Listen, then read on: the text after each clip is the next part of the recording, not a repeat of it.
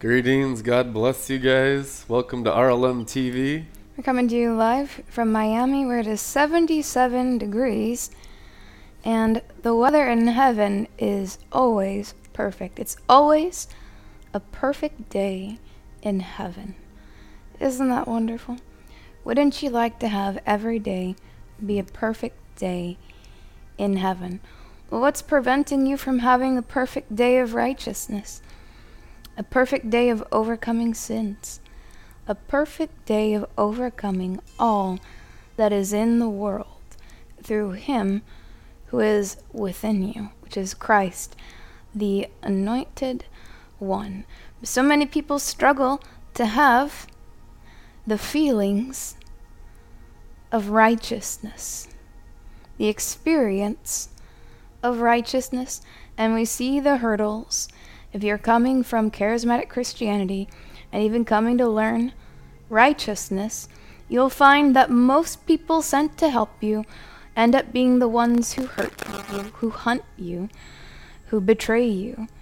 And you'll find that as the temptation increases and the levels, that you're more and more discouraged by your own inability to resist temptation. And then you find, and this is true about you, there's nothing in you that's more holy than all the people you see on the news, on the internet, on TV who screw it up and they find themselves in all kinds of sin and public shame. Now, usually, if you're a very immature and carnal Christian, you think you're holier than them. You're not.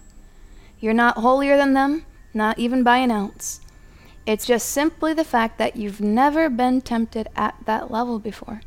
You never have. You may have had various temptations for your babyhood level, but you've never been tempted at that level of principality that takes down the leadership of God. And this is a time where God is raising up his champions that will not be able to be overcome by those same principalities. How? Cosmic righteousness, purity, and righteousness. So when you see things shaking and happening this year, I would advise you strongly to never look at the exposed sins of others and think of yourself as more righteous or more, more holy because you're simply not. Because you think in babyhood, carnal Christianity, yes, the glory stream, you have tongues, you think that you're holier than that, mm. and you're simply not. You can go up 10 weeks, and guess what, buckwheat? 10 weeks, you're not that holy. You're really not that holy. How much less on Assiah? in the lower worlds, in Adam Kadmon, in Absolute, and Beriah, you're not as holy as you think that you are. It still comes down to the fact that Jesus Christ, He's the Holy One of Israel. He is the Holy, Blessed One. He's the Anointed One. Never put down the sword because He is the source of all the anointing, of all the holiness, the purity, and the righteousness that you need to succeed in rising and overcoming principalities that have overcome so many. What's different about this generation? And by generation, I mean the generation of sapphire stones, which means you're rising. That's the only thing that's going to set you apart. You're rising and you cling to Christ, and you never attribute the good things He gives you on sapphire stones to anything of you. It all comes down to Him. He's the only one who can stand up to temptation. Amen. His name is the Lord our holiness. Studying his names in scripture is so beneficial because what they do is progressively put your identity out of self, which is striving and never being good enough and self condemnation and all these things. Like even self sacrifice can be deceiving if it's not the attachment to Him, Christ in you. And so all of it is progressive marriage to the Lamb, which is selflessness. Being married to the Lamb is married to the cross. I want you to understand today you are marrying the cross of Jesus Christ with all your mind, will, and emotions, with all your house. And that's what salvation is. It's a trade, a covenant with God that I will attach my entire identity and my feelings and emotions and the will of my life to God. And ultimately, you're saved because God is salvation. You know, the name Jesus means Yarevave, Yahweh is salvation. The name Jesus means Yahweh is our salvation. So, what does it mean? You're not. And I think that's a, an astonishing revelation for so many who believe that salvation is dependent on works instead mm-hmm. of faith. And faith without works is dead faith, but the works we're talking about is when the Holy Spirit is coming through your body because your faith has attached your consciousness, your awareness, your spirit, your soul, your feelings, your emotions to the Spirit of Jesus Christ. Now, I, I believe the revelation of the gospel is the presence of the Spirit of Jesus in your bodies. So, what really saves you is that you're now aware that God is with you. What's the ultimate revelation? The revelation that God is with you. We know apart from God we can do nothing. Well, we don't need a revelation for that. That's the human condition. That's sin, falling short of the glory, that I'm not with God. The revelation that God is with you and transforming you from the inside out, and He's on the outside with angels, mm. and He's on the inside with His Holy Spirit, that's what constantly transforms you. The word transformation is a perpetual movement of God's Spirit found in Romans 12:2 that you are continuously transfigured by the renewing of your mind. What's the renewing of your mind? The washing mm-hmm. of the water of the river of life by attachment to his throne. Revelation 22 I saw the lamb of God seated on the throne and the river proceeding from his throne. What is daily bread? Daily bread is daily salvation. Type in the comments, did you get saved today? I hope so. It's a daily salvation. daily bread is that daily washing. Lord, restore the joy of salvation, which means the awareness of His presence in my soul today from the very throne of Yahweh. Amen. And this is the way of truth and life and holiness, and it's all in His Spirit and it is a perpetual increase of His presence in your hearts and minds. It corrects all behavior. It gets rid of all the other ideas, the arguments that are strongholds that war against His Word, which is His truth. And the Spirit of truth will guide you into all truth. What's all truth? All truth is the throne of Jesus. What did the Messiah say when he was with us? It's recorded in Scripture. I am the way, the truth, and the life. And then he said, And no one comes to the Father, which is God, except through me. It is written, the way, the truth, and the mm-hmm. life. Which means it's a walk, it's a way. What do we have a way for? A way, when we read the signs on the road, it says one way, right? You have a one way sign. It's a direction of movement. Hello? So Jesus is saying, I am the direction of movement to the Father. I am the one way street to the only God. Amen? Let us believe it. Then he says, I am the truth, which means this way will require a correction to all of your opinions about everything. All of your human ideas get obliterated as you walk in this way. That where, is true. Where people leave the way as they cling to their own human ideas and opinions about God and about themselves and about everything and what they learned in Sunday school, but it wasn't the Sunday school of heaven. It was the Sunday school of the religious demon mm-hmm. or the charismatic witchcraft or the principalities who teach Christianity. They're called the teachers of the Bible, Pharisees, scribes, and teachers of the law. Well, the law was the Bible. That's a term for scripture, teachers of the scripture. So, if we understand the sons of Satan in his first coming, what did they do? They taught the scriptures. Hello? Now, Jesus said, I'll be the way, the truth, and the life, which means this will help you stay free from the satanic teachers of the New Testament, the satanic teachers of glory, the satanic teachers of grace. You need to hear it because there's a lot of it out there right now. And here is how you'll know them they won't have the fruit of being attached to the vine. I have come that you may be attached to the vine, that you may bear fruit and fruit that lasts. This vineyard is an understanding of Scripture. Jesus Christ the Messiah in John chapter 15 equated understanding the Bible to vineyards of wine which means it's a it's a mm-hmm. intoxicating glory of understanding God's word. When you understand God's word, there's a fruit, a vineyard, a vintage, a drinkable substance of light and life that will come forth when you truly understand the Bible. That's what Messiah taught. And guys, that's what we bring every day here. It is an understanding that also has a substance that is satisfying. Why do people go and buy wine? Because they want to feel good. Hello? Mm-hmm. Jesus equated the understanding of Scripture in John 15 to vineyards of wine because when you truly understand the Bible in the presence of the glory of the Almighty God, it will make you feel good. It will make sin feel bad. It's called winepress of the wrath of the Almighty towards sin and darkness. But to the new creature in Christ, it'll be like drinking the Garden of Eden. So, truly understanding Scripture, which is sanctification, the way, the truth, and the life, is going into the Garden of Eden and feeling a certain way.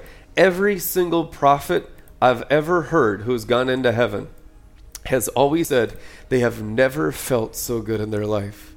They felt completely surrounded mm. by a warm blanket of right. divine love. That, or like they were about to die and they're falling over prostrate on their face, accidentally worshiping the wrong kind of an entity, and just overall terrified to the point where they their spirit almost leaves them until the angel gives them a little food to like here, like come here, buckwheat, just have a bite of this, you'll be fine. And so you'll notice all of those are true heavenly experiences. There's the awe and the fear and the terror of God, which is associated with Gevurah and that side. And then you have the love and the sweetness and the good feeling of Hesed.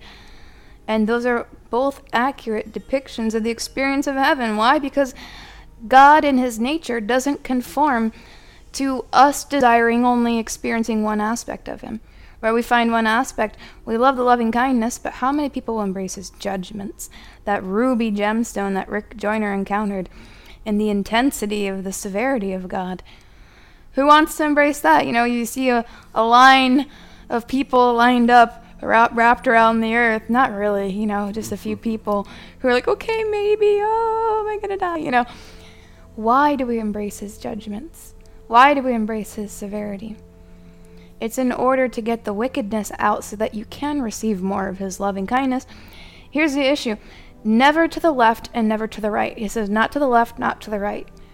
Straight and narrow way. What does that mean? Let's take a look at the outer courts of Christianity. I'm just going to use one denomination as an example. It doesn't mean that we dislike these people, the denomination. Every denomination has their positives, and every denomination has their serious negatives where they're really believing lies.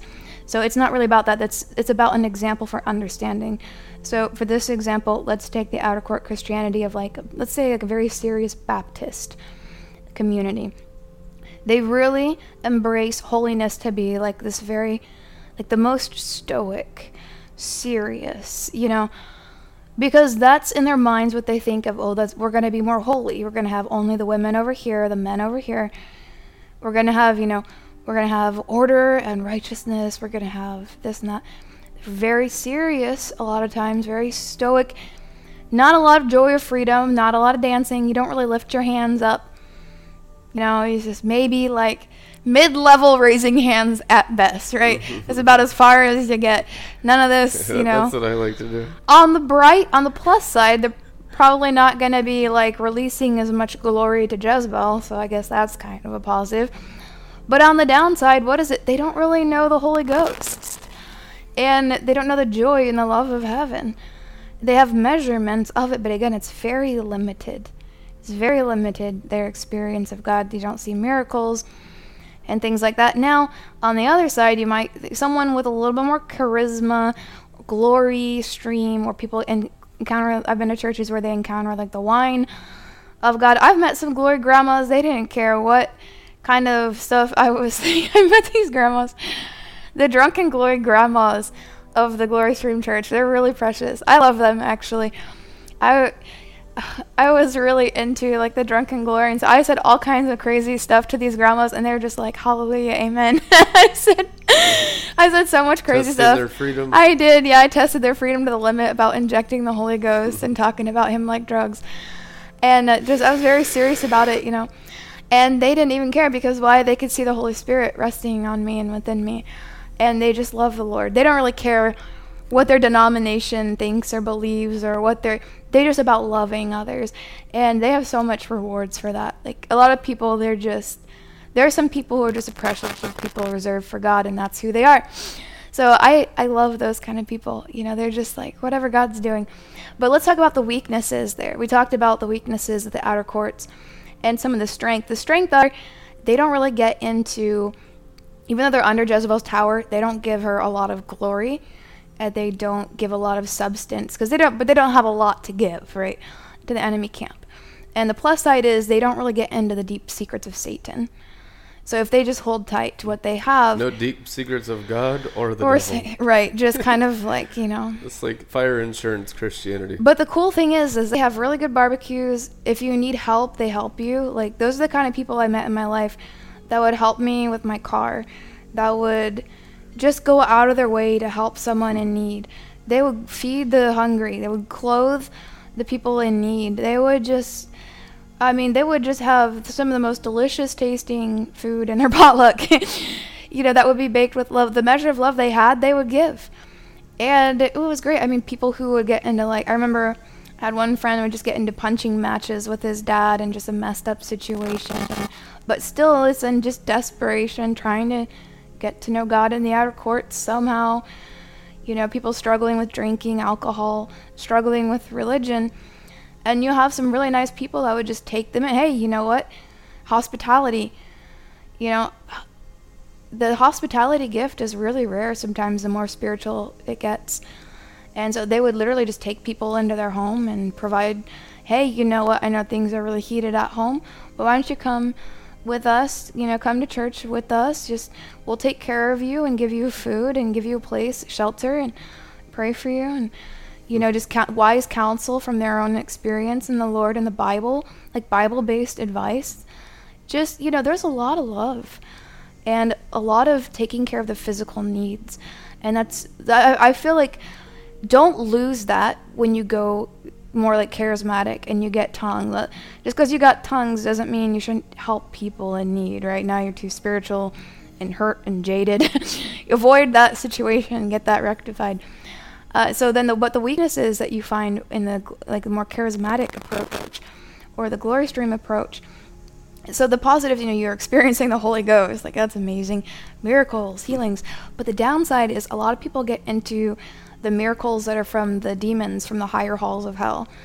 And they don't learn the difference. They end up worshiping Jezebel and doing major damage to the There's kingdom. There's no revelation of the dazzling demons. Right. Guys, we were in the thick of the glory stream, the charismatic Whew. church, for over a decade, and there's no teaching Mm-hmm. on the dazzling demons, which is the main thing that's oppressing the charismatic Pentecostal church and the Mm-hmm. spiritual Christians. Where we need most revelation is exposing those angels of light, the dazzling Mm-hmm. demons. Because then people get in risk of like losing salvation, and now they're worshiping demons and deifying their own self.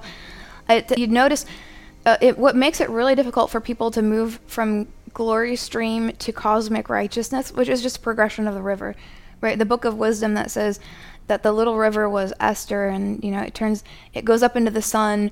Basically, like, hey, just keep following the river; it leads you into the sun. It's about the bride of Christ maturing. That's what it's about. That's the that book of wisdom. And it's all, you know, hidden throughout the scriptures. You see it all through the oral and written Torah. But why is it hidden? It's because of all these different weaknesses that people have to demons. Why is it so hard for people to receive tongues? Or they think it's a Kundalini spirit, right? How many of you, before you got tongues, how'd people warn you? Oh, it's a Kundalini spirit. Oh, it's the, those are demons. People are afraid of the Mm-hmm. things they don't understand. Right. Exactly. And so, from my perspective, I didn't want to get into anything like like demonic.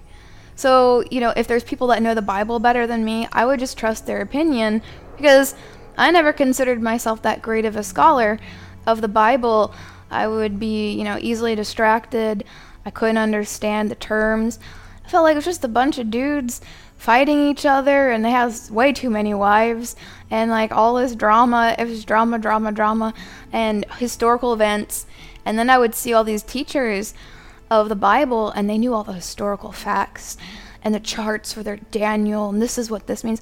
I just always assumed I wasn't, you know, that good of a scholar to be able to understand what the smart people over there were talking about. I was like, you know what? I might not be able to understand, but with my level, let me just do what I can with my level and try to obey God with whatever few talents that I have. And I didn't even thought I had any talent in life. I just thought like, well, we'll just you just give to God what you have. And so I just decided that's what I'm to do. But it just turns out all those like the smart people teaching the Bible, all the like the advanced teachers, it's not that good. They don't really know most of them what they're actually talking about. And if you're on the path of righteousness, you're going to actually get to know the Lord himself. And he reveals mysteries to you. You don't have to be one of the smart scholarly people. You can literally not even know how to read like Brother Lawrence would teach even if you don't know how to read or like this Teresa of Avila, Jeanne Guyon, they were always advocating for the little guy. Like, you are not the best of the best, maybe not the smartest or the brightest or the richest or whatever. Maybe you don't have the best DNA, it doesn't matter. This walk is for anybody and everyone who will just give their all for Jesus. And part of that means being open to stuff that we don't know about. And the more you give what you have to the Lord, the more He gives back to you in measurements of grace of Himself. And so you grow in grace, you grow in the undeserved grace. And you realize, yeah, I don't deserve this, but I'm so glad He's giving this to me. Then He gives you revelations, mysteries, secrets, um, encounters. And it just, it's so mind blowing. And then you realize all those people that you thought, you know, they were the ones who knew everything. There, it was like some pie in the sky, unattainable thing. It's really just the simplicity of Christ, the imitation of Christ, walking in Him, walking after Him. And it's really for everybody. Anybody can walk in this. It's really uh, not as hard as people want to make it out to be. Uh, the reason why it gets hard is when we try to make it about ourselves. And that's going back to let's talk about the weaknesses of the glory stream kind of mindset when you're in that mindset, it's very easy to become an idolater of Ruah. Right? So the temptation is to be an idolater of the Ruah, of your own Ruah soul. Right? In glory stream Christianity, people tend to believe this. Well, we're made in the image of God. God is in three parts. We know Him Father, Son, and Holy Spirit. So we're in His image, which means three parts uh, spirit, soul, and what's the other body, right? And so people just tend to think, I just have a spirit and a soul and a body. And they don't know any more about God. Mm. They don't know the layers, they don't know the seven spirits of God in their spirit. And when they do, then it's like, well, come on, if we're made in his image, where is your seven? Deifying your own mm-hmm. spirit is the deification of self. That's the highest level of deceit. Mm-hmm. and that's what that's the weakness. That's a great weakness of the glory stream, the drunken glory, that's all right. the kind of uh, and so what happens is because of the deification of your own ruah, mm-hmm. if you've made your own ruah God, it's very offensive that there are more souls to be added to you because that what you thought that was God. People think that's God. It's not. You're literally your spirit. That's like the holy part of you. Holy. It's not even. If you're not at the top of Yetzirah, it's not even circumcised and sanctified. It's just little baby. So the charismatic really is mm-hmm. tempted with the highest level yeah. of temptation of the dazzling demons when they the demons tempt the ruah speaking yeah. in tongues part of you of your spirit and tell you that's god and it's absolutely not it's a young spirit that just really grew a tiny bit and when you deify mm-hmm. it there's no more potential to grow up into any of the higher things of heaven and most of those people become the enemies of the stairway because they've deified their own spirit it's so it's honestly it's really unfortunate and don't hold it against anyone it's the working of the enemy. So here's the thing this is how you can avoid the limitations of each group. If you're outer court, like you don't have praying in tongues yet, baptized in the Holy Spirit yet, Don't worry so much about like people telling you, "Oh, it's demonic." Just seek the Lord first in his righteousness, his kingdom. Because you know, there is some truth in that. There is a lot of people in the charismania that get demon possessed and their tongues are demonic. So it's not like they were 100% wrong in the outer courts. They were just trying to avoid it. So you have to live a sanctified, fruitful life. That's actually how you can help others who are in the outer courts realize that, hey, there is a gift of the Holy Spirit in tongues. It's when the fruit of your life is good. So when you bear the fruit of the Holy Spirit, not just the gifts, there's the angel right there manifesting. When you bear the fruit, it's proof to them, hey, that's actually good. Look at the fruit. Right? So when you come and learn righteousness, it's your job to bear the fruit. The fruit of righteousness because you could tell your family or your friends about cosmic righteousness RLM TV because you know that it's it's this is the way. God's told that to you. And to, here's here's a reality check. Until you start bearing the fruit of it there's no reason for your friends or family or anyone to actually believe you. Because if you're just in head knowledge about you know RLM TV righteousness training and you believe it in your mind well that's a start but until you bear the fruit of righteousness, why would anyone believe you?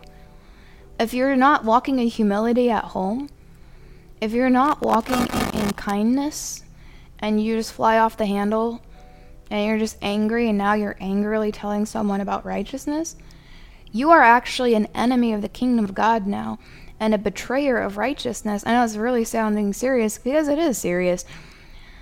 When you tell people about this message, but you don't walk in it and live it, you're actually the biggest enemy standing in the way of Jesus Christ and his kingdom.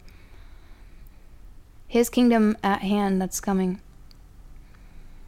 And that's a really serious thing. It's about bearing the fruit. Fruit bearing, that's it. The trees that are cursed in the New Testament are the ones that don't bear fruit. You have time to bear fruit.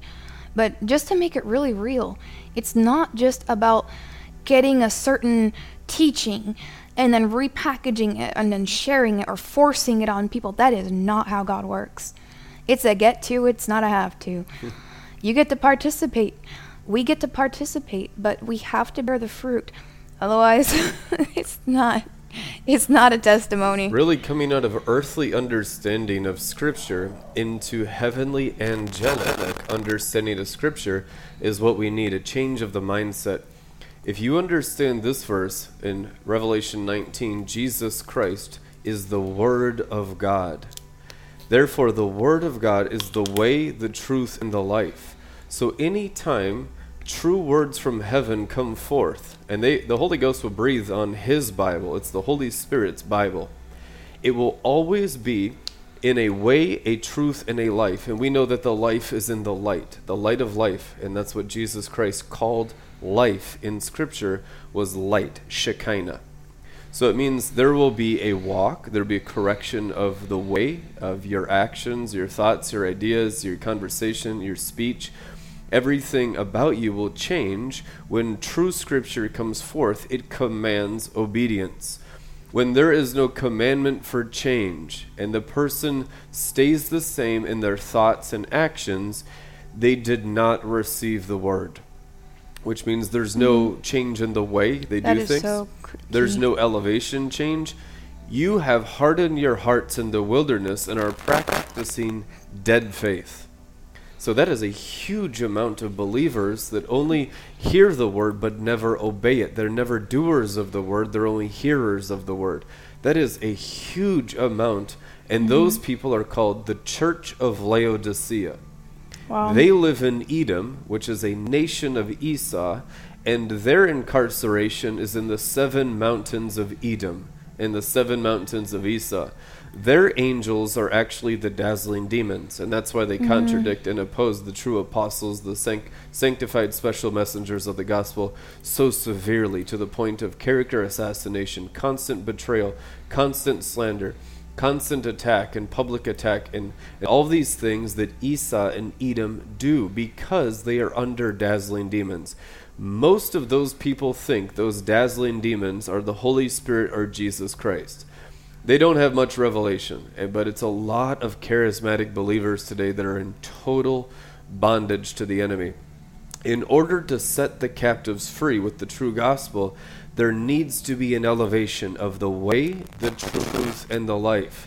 Jesus equated revelation and freedom to living on a hill. He says, You are a city on a hill if you have my word working in you by its own inherent power. That city on a hill is Mount Zion. Jesus said, The citizens of heaven will live in a mm-hmm. mountain. Do you realize that? That's and so the good. mountain of the Lord shall rise as chief of all the mountains in the last days. Isaiah chapter 2. It is written. What are these other mountains? And what is mm-hmm. the mountain of the Lord? They're all words working in the invisible person of the heart. So the mountain of the Lord is Zion, and the other mountains are Obadiah 121, Mount Esau. You have heard that there's a seven mountain mandate. I tell you the truth, the only seven mountains I see anywhere in the Bible is Satan's mountains. In fact, Jude says all the demons were bound in chains awaiting gloomy judgment. It's a reference to Enoch, where the seven mountains are the imprisonment of all the demons we have Christian teachers out here teaching seven mountain mandate when scripture right. Enoch actually says that's the imprisonment of the fallen angels. And you wonder why so many demons are involved in charismatic Christianity. They're teaching from seven mountains. They're mm-hmm. literally teaching from the mountains that taught Balaam his sorcery. They're trying to manipulate the times and the seasons by stolen grace of believers. Like we've talked about, you have a lot more power than you think, and that's in Christ. And how do we know this? Well, you know, when the enemy comes around to try to mess with things, the way they try to tempt believers to use their grace, which is a power, right? Grace is a power to rise. The temptations, you know, like uh, for me, when I was approached by high level entities, you know, that t- doesn't get higher than those levels. There's nothing higher than them in the kingdom of hell. That's the top.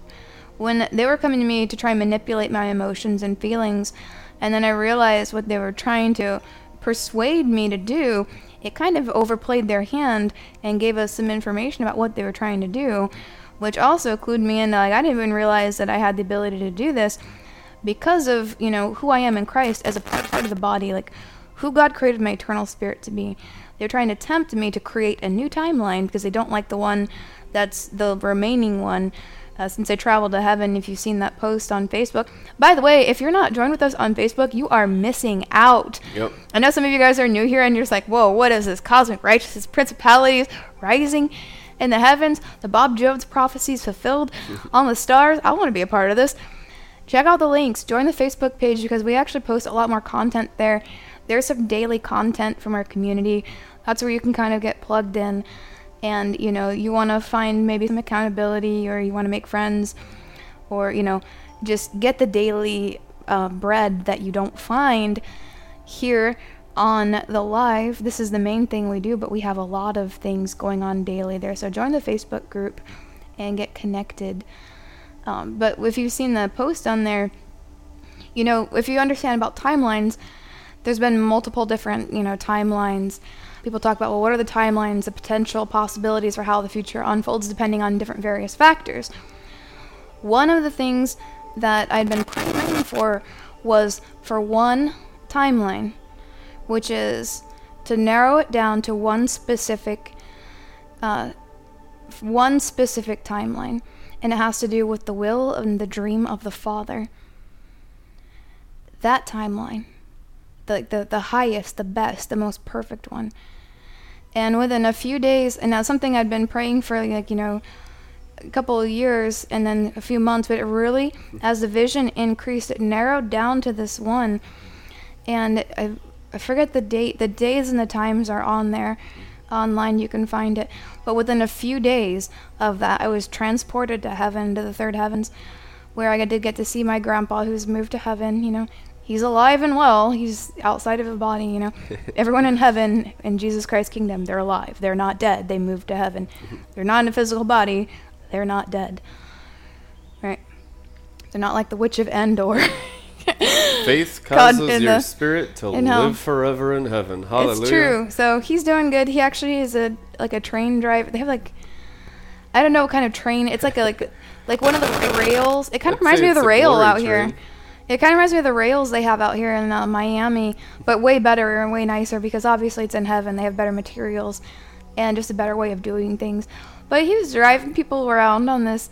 People still ride on trains, like the outer courts of heaven. He is the outer courts of heaven. He has really nice stuff there, and he's got a job that he does every day. Angels flashing over here. You guys love my grandpa.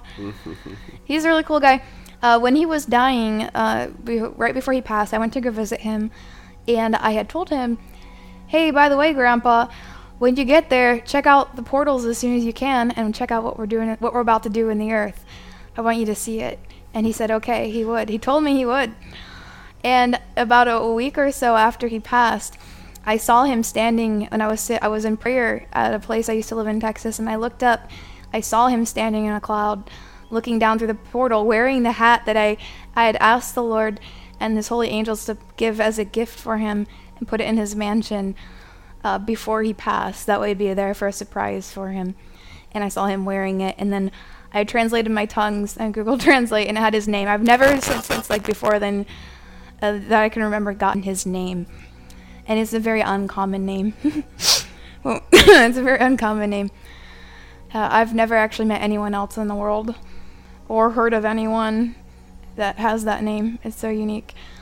But I'm sure there are some out there. I've just never met any of them, or heard it or seen it anywhere else. So it was a sign and a wonder to me, seeing him look down and see, you know, what we're doing, what we're working on. So when I got to go visit him, I got to meet, uh, see one of his friends, and I had been praying all that week to visit heaven, to be taken up into heaven and visit. So I, maybe that's a word for somebody. Maybe keep asking, keep Wow. seeking. This glory is just so incredible tonight. Yeah, I like talking. Talking about heaven is really nice, Wow. and uh, I love I love visiting heaven. I want to go all the time. But uh, one of the keys, though, is that you have to make a covenant with God, like an agreement that you're not going to use the glory of your encounter for your own purposes when you come back. That's why a lot of people don't get to go because you're going to do the wrong thing to lead people to yourself or to like lead people astray or to like twist the words or the things that you see there to accommodate your own agenda. That's why a lot of people don't get to go because they abuse the uh, they abuse the privilege, and so they just want they don't get to go, or they used to, or they don't get to really go anymore. And, again, it's all comes down to the Father. What's going to be the best for you? Maybe you need a lot of humility. A trip to heaven for some people only increases their pride, so He's just not going to let you go. Um, but Yep, don't, faithfulness yeah, to invisible Christ with your heart. Uh, really, one of the keys is the ability to keep secrets. To you I've given the secrets of the mysteries of the kingdom of heaven, but to them I speak in parables. Jesus Christ, red letters. Mm-hmm. So the ability to hold secrets within your heart. As it's written, Mary kept these things secret in her heart. And then greater glory was always revealed to her. And this is one of the keys of being a friend of God is being faithful with mysteries and just cherishing them as special treasure in your mm-hmm. heart between you and him and a secret garden of your mm-hmm. heart. And it doesn't need to be something that's always shared with others, but it's mm-hmm. something that emanates Shekinah of your own relationship with God in your heart, and you walk together. And then He can really entrust you with higher things. It's those types of people that get taken into heaven. Yep, and so just like you know what he said, that's what we've encountered is you first need to be someone who doesn't have to share everything that God has told you, and only then are you going to know when it's time to share something and when it's time to keep it a secret. But when we're babies in Revelation, we just as soon as we have an encounter, we got to share it. As soon as we get a revelation, we got to share it. That's when you'll notice you start to forget. Like people get a revelation and they can't remember, they forget it's a merit to remember. So you have to merit to remember and find out how that process works. Faith is the realm of remembrance. Do this to remember mm. me, Zakor, right? The remembrance of the Sabbath. In remember Hebrew, Zakor. remembrance of the, the Sabbath, remember his commandments, remember Jesus. It's about the realm of faith, it's about the Sephiroth, it's about walking in righteousness. And so we have to continue to merit and realize it's there's a lot, lot of stuff people forget from lessons from like last year, lessons from the past. There's a lot of stuff we forget sometimes, and then just pray to merit to remember because when you remember, you stay in the fear of the Lord, which protects you from evil. And so it's just uh, good things. But let's talk about the, the timeline issue. This is why, you know, there's a lot more going on in your spirit than you know. Right, you don't really get it up here. We don't really understand fully up here yet. He keeps it a lot, a lot of it secret from your own brain. That's why we walk by faith, not by sight. What mm. does that mean? The kingdom's doing thousands of things in the spirit and not share it at all with your brain. Why? We walk by faith, not by sight. That's why. Mm-hmm. Amen. If the brain can understand it all and control it all, there's no more faith. That's really the deification of the soul is a person that wants it all mm-hmm. controlled by their own brain, their own senses, and their own flesh and blood. You ain't going to get that in God's kingdom. God's kingdom is a perpetual surrendering to His power and a losing of your own, as is written, when we are weak, He is strong.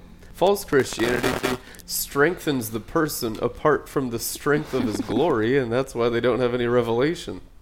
Okay, so here are the dates so, December 17th, I had sent a message to was either a friend or some friends in righteousness. So, the December 17th, and some reaction here I have a little clip of, and where I said, I'm going for the highest timeline possible. That was December 17th, 2023. Early in the morning. December 23rd was the visitation to heaven, and that's where there was one remaining timeline. One remaining timeline. Was answered within a week. This the is really of praying the Father's will. He will answer everything that's according to His will. It is written. Mm-hmm. And yeah, so it's about the Father's dream. And there was one there was one thing I asked for in myself simply because the Holy Spirit reminded me of what He wanted to give me. And otherwise, I would not have included that. And He mentioned that to me. So I did include something for myself in that timeline. So that was really nice. But understand the one remaining timeline, it comes down to trust. The reason why a lot of people want to manipulate the timeline is because they're connected to demons. And they don't trust that the Father's dream coming true would benefit them. And I think that's something you need to work out between you and the Father. Don't you understand that the Father's dream coming true is the best for everyone? Well, there's an angel again. you mm-hmm. really have to trust him. It's not about you and the timeline you want. It's not about that anymore. Those timelines don't actually even exist. So there's like a the cascade of between decrees and times and season things like how they come down and unfold like a scroll through the Sephiroth is uh, really is really important to understand a few of these things so that we can trust in God through His Word and let go of other agendas. So I want to read this. It seems important to the Spirit to read this. I'm going to read this out loud here in our broadcast of that encounter. And just trust that God's timeline is the one. Now, what did the enemy overplay their hand? When they were trying to come to tempt me to manipulate or change to create a new timeline, I realized the only reason they'd be tempt- trying to tempt me this is because my spirit actually has the ability to do that. And there's the angel over there again. and so I'm not going to use what God's given me to do some other timeline. It's not going to happen. Not in a million years. This is the timeline the Father and I have decided on because why? What was prayed at that time that was answered within a few days by getting taken up into the third heavens? The Father's will being done. Not your will, not Moloch's will, not Satan's will, not Pan's will. Oh, I'd sell an orb. None of their will. The Father's will be done. Why? Jesus said this is how you should pray Our Father who art in heaven, hallowed be thy name. Thy kingdom come, thy will be done, on earth as it is in heaven, in the highest heavens. Give us today our daily bread, and forgive us our sins as we forgive those, as we have already forgiven those who've already sinned against us. And lead us not into temptation, in the Aramaic, take us not to trial, but deliver us from the evil one. For thine is the kingdom, and the power, and the glory forever and ever. Amen. And here is the post. We'll go ahead and read it to you because some of you have missed out on this. I want you to hear it. There now remains only one timeline, and that is the timeline that God has shown to Apostle Brandon and Rebekah Barthrop through the apostleship of RLM TV and Cosmic Righteousness. That the kingdom age power, signs, wonders, miracles, and abilities, and the millennial reign miracles will come through this apostleship, and those who have risen faithfully under this apostolic canopy through the Sephiroth all other timelines have been destroyed. So here it is 1:37 a.m. on 12/23 of 2023. I just went to heaven and came back. I saw my grandpa. He was driving a train in heaven like a modern floating super train. He was driving on a large elevated railway train that was filled with a lot of people, taking it as transportation around the outer courts of heaven. Beside him was a friend of his who works somewhere in heaven, and I got the sense that he knew me or knew about me from back on the earth. When I had asked them questions or talked to them about their daily lives and the jobs that they worked in heaven, they made a joke about something like 50% eyes, 50% jacket, some insider joke from their daily life in heaven. I asked them, What do you mean 50% eyes, 50% jacket? When they were making a joke with each other about their daily jobs and daily life in heaven. They smiled and kind of looked at each other knowingly, and I said, Oh, it's a heaven thing, isn't it? They both nodded and smiled. You see, there are certain things you can't tell visitors when they come to heaven. So I said, It's a secret, isn't it? It's a surprise. I'll be surprised when I come to heaven. They said yes to all this, realizing that I understood some of the ways that heaven works.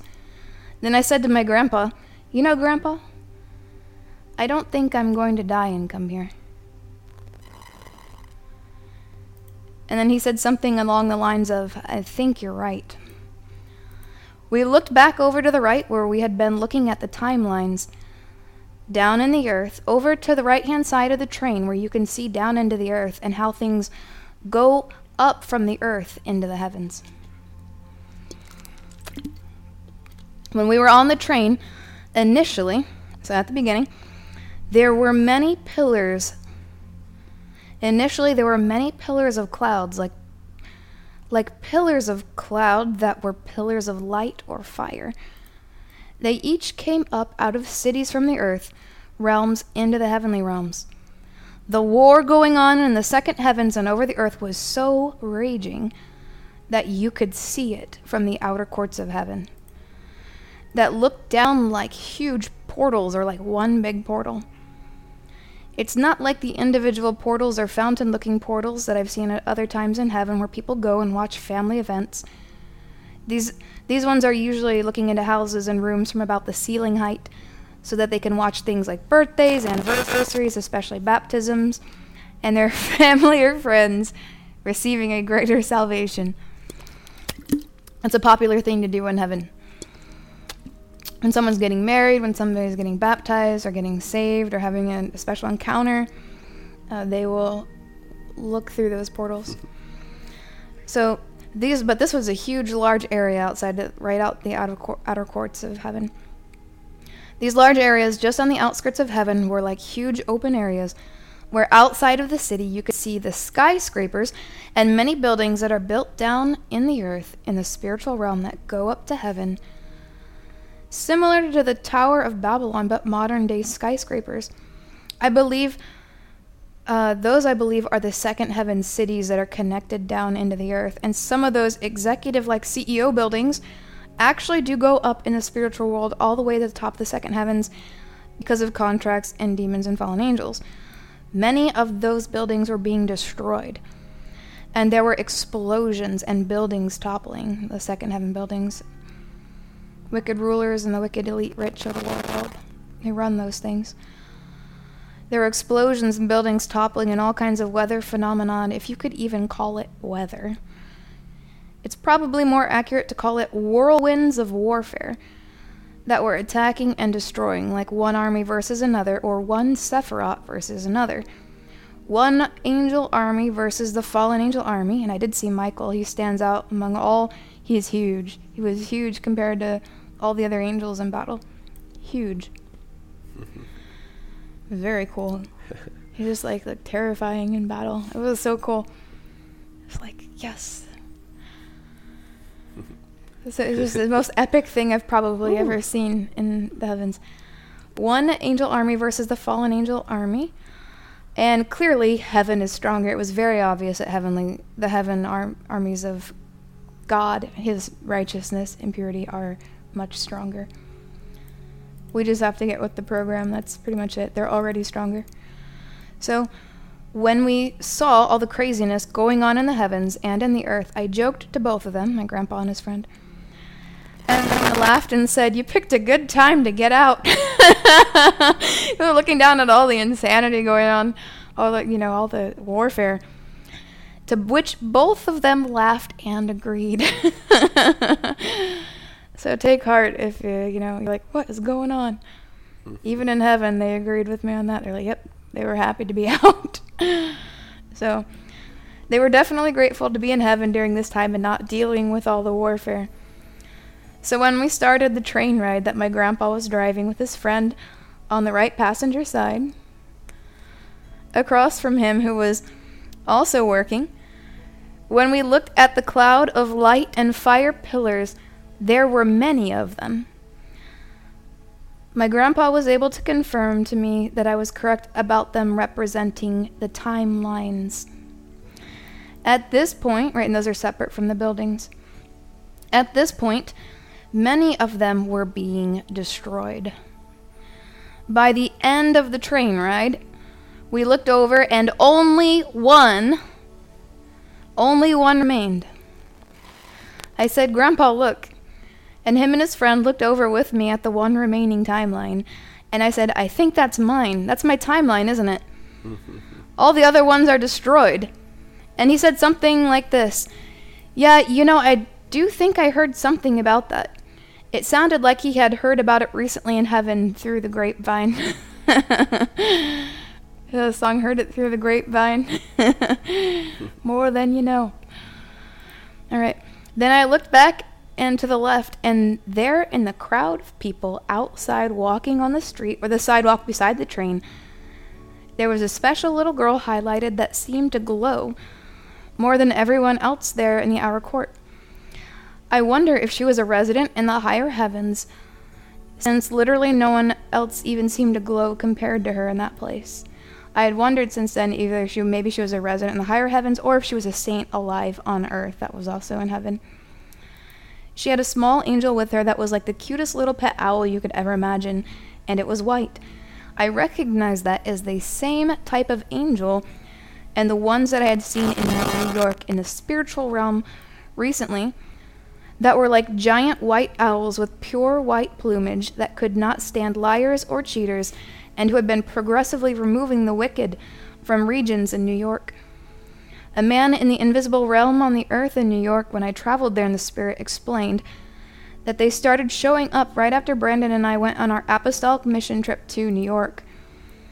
Ever since I had seen those angels, I finally understood what type of angel that Moloch had been mm-hmm. before he fell as a fallen angel. The true and pure version of the angels who did not fall are extremely powerful, wise, and beautiful. This little angel was no exception, and the little girl, together with the bird like angel, were just so adorable and glowing with holiness that it was a real treat to see in heaven. When I noticed the girl and the little white owl angel, I said to my grandpa and his friend as I pointed over there, Look! And they both turned and looked, and my grandpa said, Oh, she has one of the angels from your time. Hey, what kind of times are these, huh? I thought, what a mystery this must be. So I waved to the little girl and the angel, and they waved back to me. And the little bird flew from her right through the wall of the train and landed in the middle of my left hand, exactly where I've had gold and diamond dust twice that week when I wrote this. Once gold, another time silver, representing Gevurah and Hesed respectively. When the angel landed on my hand, the little white bird was so small to fit in my hand, about five inches tall, and very, very cute. Very cute. The cuteness of heaven. I kissed the bird, and I sent it back to the little girl with my breath, like blowing a kiss. It flew back to her, and I wondered about the sign. I was very excited about my timeline being the only one left. This means the timeline work has been successful, and very few of people know how hard we have fought and struggled to attain it in the earth and in the heavens. I asked a question, and though I cannot remember what exactly I asked, I think it's censored. But I was brought back to my body, and as I was coming back, I realized that I'm not allowed to hear that yet. Right? I asked a question so intense in the spirit that the spirit of God immediately brought me back to my body from heaven because I wasn't allowed to know the answer to that question yet. and he wouldn't even allow me to remember my question so that I can't pursue it while in the body yet because I'm not ready to hear that. We're not ready to hear that yet. And that's an exciting thing, isn't it? Isn't that exciting? That's pretty cool.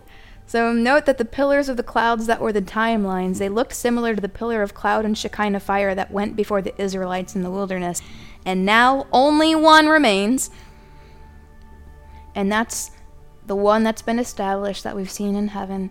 And it will not be manipulated. It will not be changed. It will not be adjusted to human desires and will. It will not be adjusted to principality of the enemy desires and will all of their will is shaken and removed from it, and this one timeline remains firm and established, and nothing in heaven or earth or under the earth can change it. Because it's the Father's will, the Father's dream, and the Father's desire, and His is the one that matters. His is the one that matters to me, and I believe that some of you watching at the sound of our voice tonight, as one, that's what matters to you. And that's why you're here, because you care about your Father's work, your Father's business. You're like Jesus. You're becoming like Jesus when he said, I'm about my Father's business, mm, which is Luke 137 that says, For with God nothing shall be impossible. And this is with God. That's why it's not impossible. It is possible. And here it is. One remaining timeline.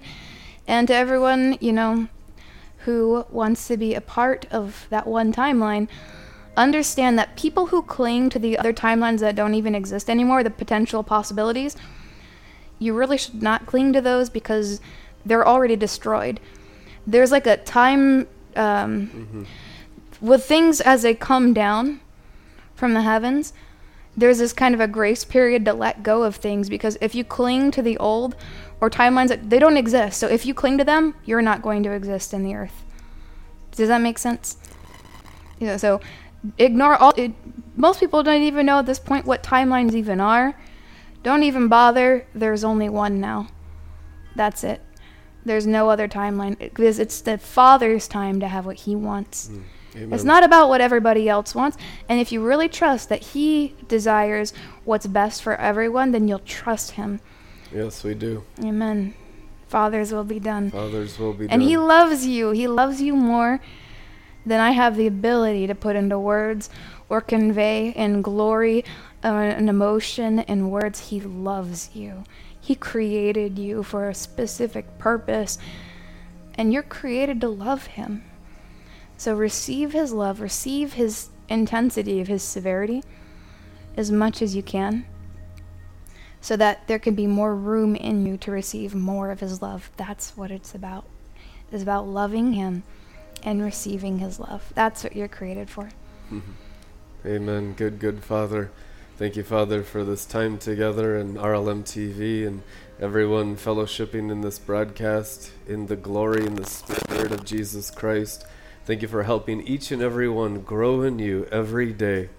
May your presence increase through their hearts. May repentance and change of thought and mind increase in them as they rise from the dead to live on Jesus Christ's stars in his stairway during these times of great jubilee in the heavens and great destruction of hell all over the earth.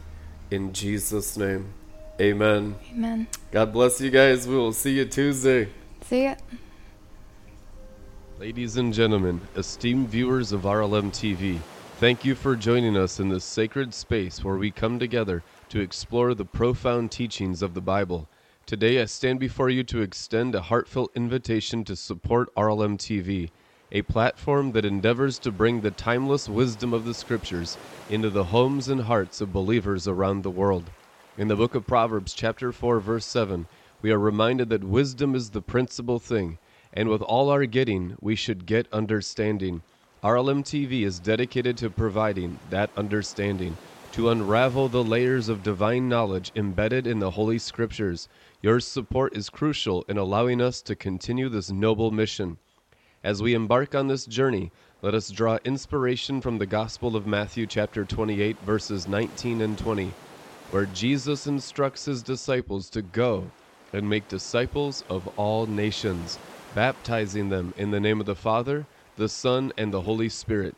RLM aspires to fulfill this divine commission by reaching out to souls across the globe, illuminating their lives with the light of God's Word. Your generous contributions play a pivotal role in sustaining this beacon of enlightenment. The Gospel of Luke, chapter 6, verse 38, encourages us with the promise that when we give, it will be given to us in good measure, pressed down, shaken together, and running over. By supporting RLM TV, you are sowing seeds of spiritual abundance, not only for yourselves, but for countless others who will reap the harvest of God's grace through this ministry. In the book of Malachi, chapter 3, verse 10, we are challenged to bring the whole tithe into the storehouse, that there may be food in God's house. RLM TV is that spiritual storehouse where the sustenance of God's word is shared abundantly. Your financial contributions ensure that the storehouse remains full, allowing us to continue feeding the hungry souls seeking nourishment for their faith. In conclusion, let us heed the words of Philippians chapter 4 verse 19, which assures us that our God will supply every need of ours according to his riches and glory in Christ Jesus. As you consider contributing to RLM TV, know that you are partaking in a divine partnership to spread the richness of God's glory through the medium of internet and television. Thank you for your attention, and may your hearts be moved to support RLM TV as we journey together in the pursuit of spiritual enlightenment and understanding. God bless you abundantly. Amen.